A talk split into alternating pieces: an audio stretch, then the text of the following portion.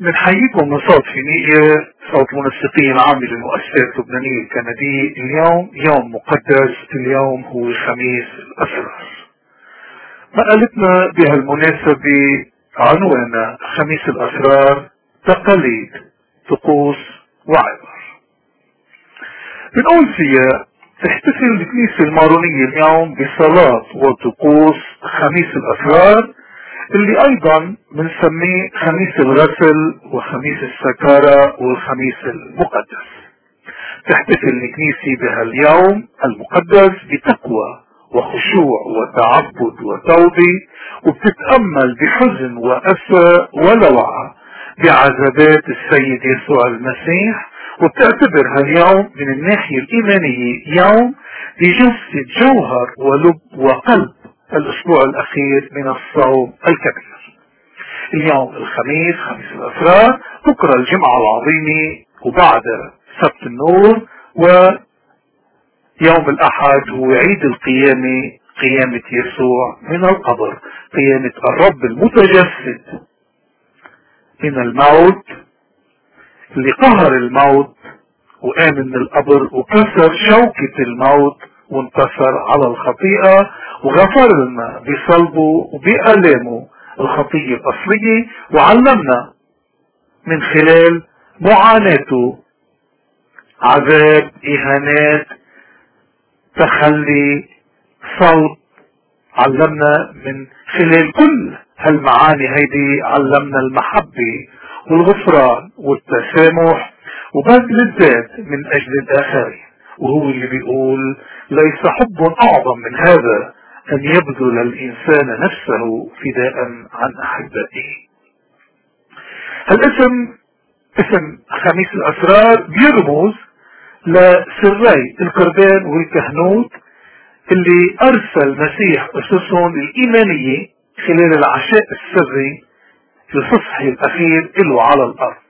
لما دخل العلية وجلس مع تلاميذه 12 وأقام معهم قداسه الإلهي الأخير قبل صلبه وموته وقيادته وصعوده إلى السماء. بهالعشاء السري هيدا حول يسوع خبز المائدة إلى جسده وحول الخمر إلى دمه قال خذوا كلوا منه كلكم هذا هو جسدي الذي يبذل عنكم وعن الكثيرين لمغفرة الخطايا. وقال خذوا اشربوا منها كلكم.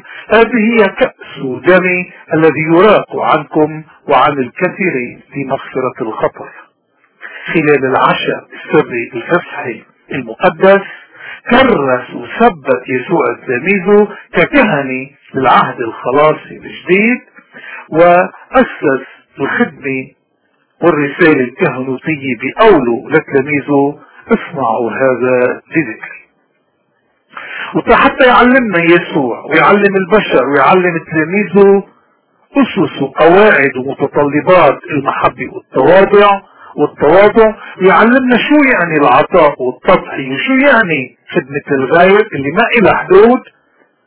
قام وغسل جراين تلاميذه بنفسه قبل ما يغسلهم ويطهرهم وينقلهم نفوسهم من الشر والذنوب والخطايا من خلال دمه على الصليب.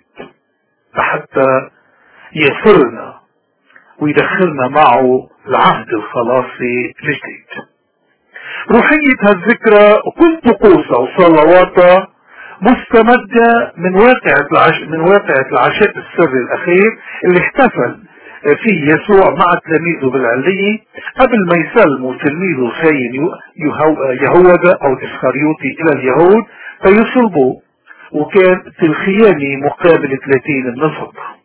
وكل الطقوس والصلوات والعادات اللي بنمارسها بهالذكرى بترمز إلى الوقائع اللي حدثت خلال هالاجتماع المقدس اللي هو العشاء السري مثل ما هي واردة بالأناجيل الأربعة بإنجيل لوقا بالفصل 22 من 1 ل 23 بإنجيل القديس يوحنا فصل 13 من 1 ل 30 بإنجيل القديس متى فصل 26 من 14 ل 30 وبإنجيل القديس مرقس فصل 14 من 12 ل 26 إذا كل هالطقوس والعادات والتقاليد اللي بنمارسها اليوم اللي هو يوم خميس الأسرار مستمدة ومستوحاة من آه، ذكر الواقعة بالأناجيل الأربعة. بهاليوم هيدا بيكرس غبطة البطريرك عندنا الميرون وبيبارك زيت العماد وزيت المسحة وبيتوزع الزيت على الأبرشيات والكنائس خلال القداس الإلهي اللي بينقام اليوم بكل الكنائس بيقوم الكاهن آه، خلال القداس بيغسل أقدام 12 شخص والعدد 12 بيرمز إلى عدد رسل المسيح وطبعا تيمنا باللي قام فيه المسيح بيقوم اليوم هالمؤمن اليوم ومثل ما جرت العادي بشرقنا الحبيب المؤمنين بيقوموا بزيارة سبع كنايس وهالزيارات هيدي ترمز لأسرار الكنيسة السبع اللي هي سر الكهنوت سر القربان سر الزيت المبارك سر العماد سر التثبيت سر المسبح سر سر المسحة وسر الختم والبعض بيعتقد إنه هالتقليد هيدا آه، مستمد من آه، قيام السيد العذراء من بعد ما خبروها إنه ابنها اعتقلوه اليهود. آه، هلا الزيارات السبعة بيعتقدوا البعض إنه مستمدة؟ من من المحلات اللي زارتها العذراء من بعد ما عرفت إنه ابنها معتقل تشوف وين هو. زارت أول شيء محل الإعتقال. ومقر مجلس الكهنة وزارت مرتين آه، مقر الحاكمين بيلاطس وهيرودس وبالأخير زارت الجلجلة ولقته وكمان البعض بيقول إنه هالتقليد هيدا تقليد زيارة السبع كنايس ابتدى بروما بالأيام القوائل للمسيحيين بالأيام الأوائل للمسيحيين وكان الهدف منه إنه يقوم يقوم هالمؤمن بالحج. لسبع كنايس ليطلب التوبة ويسعى للتكفير عن ذنوبه وخطاياه. والكنائس اللي كانوا يزوروها هي كنيسة القديس يوحنا كنيسة القديس بطرس كنيسة القديس مريم كنيسة القديس بولس كنيسة القديس لورنس وكنيسة الصلب المقدس وكنيسة القديس سيباستيان.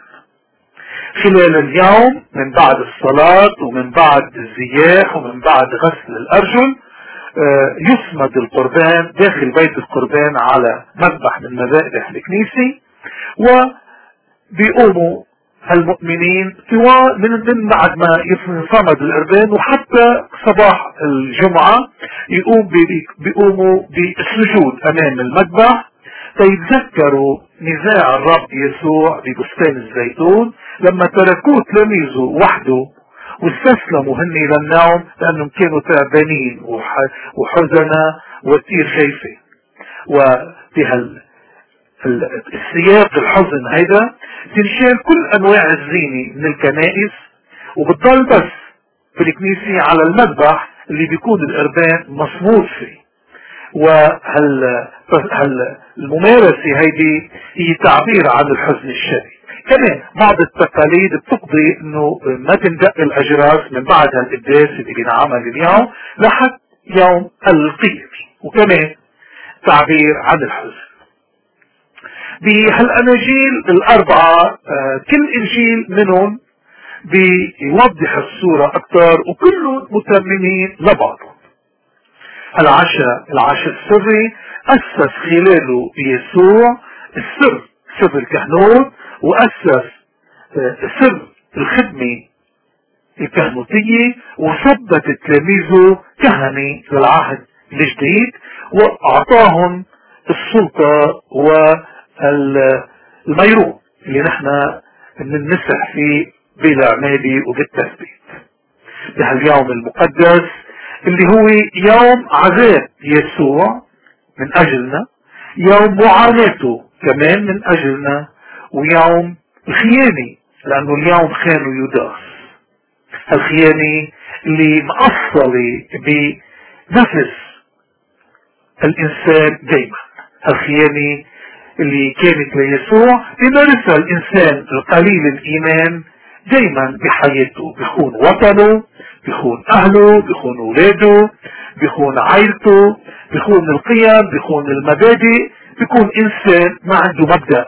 مثل يوداس عم بيدور على منفعة أو على محل معين أو على سلطة الخيانة هذه اتجسدت وصارت مثال لكل الناس على مدار كل الأزمنة.